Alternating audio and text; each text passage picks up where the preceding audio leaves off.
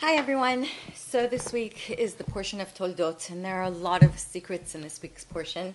And one of my favorite topics in spirituality and Kabbalah is reincarnation. And this week, if we can touch a little bit upon reincarnation, because really, this whole story about Abraham and Isaac and Jacob is reincarnation. And how does that work?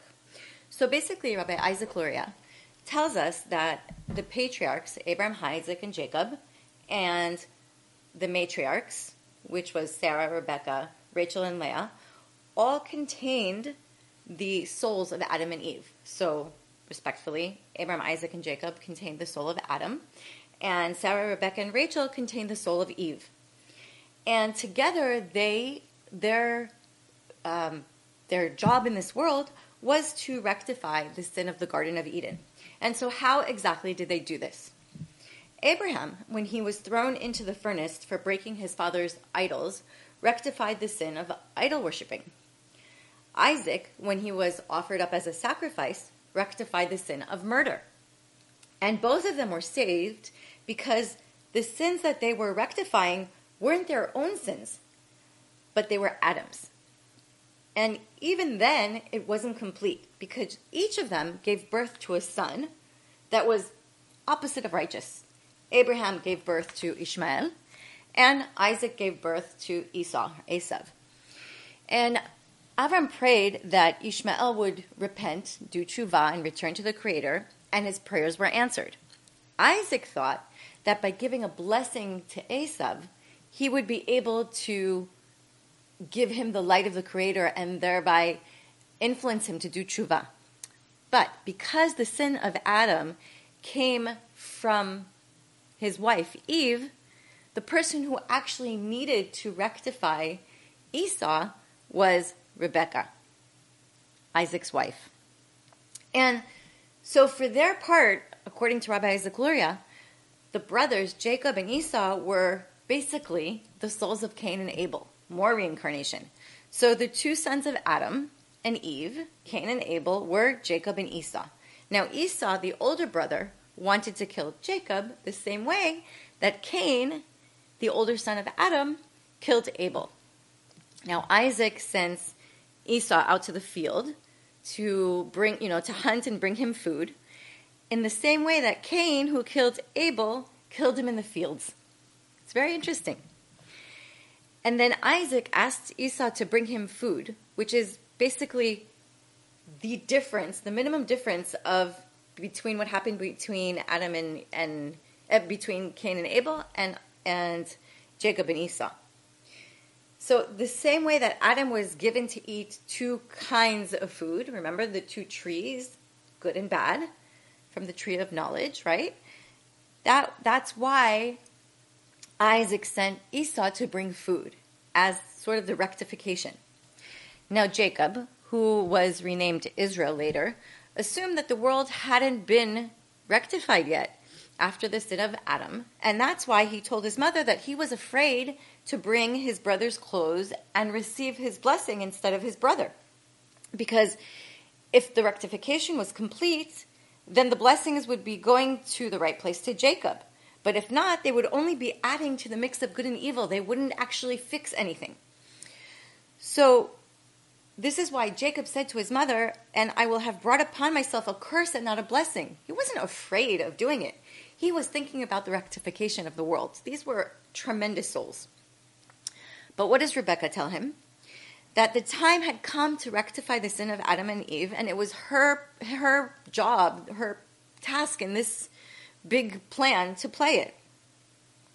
So therefore she said to Jacob, Your curse is upon me, meaning that the curse that Eve had brought upon the world by giving Adam the fruit from the tree of knowledge, in the same way, the curse which Rebecca, as, as a reincarnation of Eve, is now intending to rectify, to fix. So she continues and she says to Jacob, Listen to my voice, which is exactly what God said to Adam when he punished him and said, Since you listened to your wife's voice, and finally, since it was Eve who urged Adam to eat from the tree, it was Rebecca, as her reincarnation, who caused Isaac to eat. This time for the purpose of rectification, for the purpose of fixing it. And that's why Isaac was led properly to bless his son Jacob and bring healing to the world. And through this explanation, we see that Jacob's deceitful act, because it looks like a deceit of getting the blessing instead of his father, really was all a plan from the Creator in the big scheme of reincarnation to rectify the world and bring everything back to balance. And this is probably one of the most powerful explanations I've heard of this portion because really without reincarnation, it's kind of it's kind of hard to understand what's going on here and all the players in the game. Now, this portion is basically dominated by Isaac digging wells. Can you imagine? There's not much that's said about Isaac in the Torah besides digging the wells. And so, what's the story about digging wells? So, Shem MiShmuel, of course, the Kabbalist that I used in most of my in most of my lectures here, um, talks about what does digging wells represent, and he quotes a verse that says, "Counsel in the heart of man is like deep water, but a man of understanding will draw it out." So, what does this mean? It means that the advice already exists in your heart the wise person, the person that you go to for counseling or for coaching or for guidance, doesn't create the advice. He only digs it out of you. He covers, he uncovers all of the layers and digs it out of you because it's already inside of you. And that's why Isaac was digging wells. What does it mean? The spiritual connection with the Creator is inside of us. But like when Isaac was digging a well, you have to remove all of the dirt and the physicality that's covering the water. And when we dig our internal wells, we need to take everything that is covering our heart. And while we're doing that, we should be able to get excited over our connection to the Creator. But the physical world acts like a thick cover around our hearts, around our minds, and it prevents us from actually seeing spirituality, prevents us actually from connecting to our inner soul. And it was Isaac, by digging the wells, that showed us that we must remove the coverings in order to see the light. You know, it, it's it's easy to understand on, let's say, no pain, no gain. When you go on the treadmill, when you go on the Peloton, the new thing that everyone's doing because can't go to the gym, it's easy to understand that if you don't push and you don't do that resistance of 65 and the cadence of 110, you're not going to lose weight. No pain, no gain. But when it comes to spirituality, because it's something that we can't see, we can't touch, it's so hard to understand that our hearts are covered. Every time we are angry, every time we become jealous, every time we become mad at ourselves, every time we have low self esteem, it's not just about how we treat others, it's about how we treat ourselves. Every time that we go to those places, we add another cover on top of our hearts and we're actually covering our well, our well of inner knowledge, our well of knowing what we need to do to connect to the Creator, knowing what we need to do to make our lives better. So, water is basically the symbol of spirituality, and it lies deep in our soul because it needs to be removed from all that dirt, all that dust, all that crumb, all those bad things that we say about ourselves, all the negativities that we have around us. Abraham knew the secret too. And he dug wells during his lifetime too.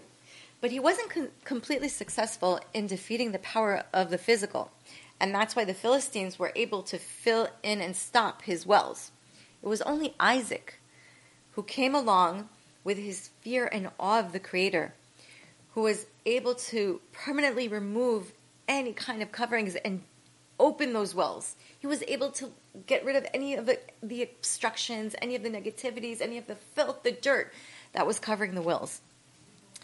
And one of the um, commentators, the Rambam, goes so far as to say, the Ramban, goes so far as to say that the wells that Isaac dug represent the temple that was to be built several hundreds of years later by the descendants of Isaac. Again, reincarnation. And the Israelites would come to the temple in order to actually connect to their spirituality, connect to the Creator. And the open miracles of the temple are the awareness of the spiritual flame that is inside of us. But Shem MiShmuel says that even something as amazing as understanding the power of the Creator can become mundane. For example, he uses Hagar, the maidservant of Sarah, who saw angels in the desert and wasn't in awe.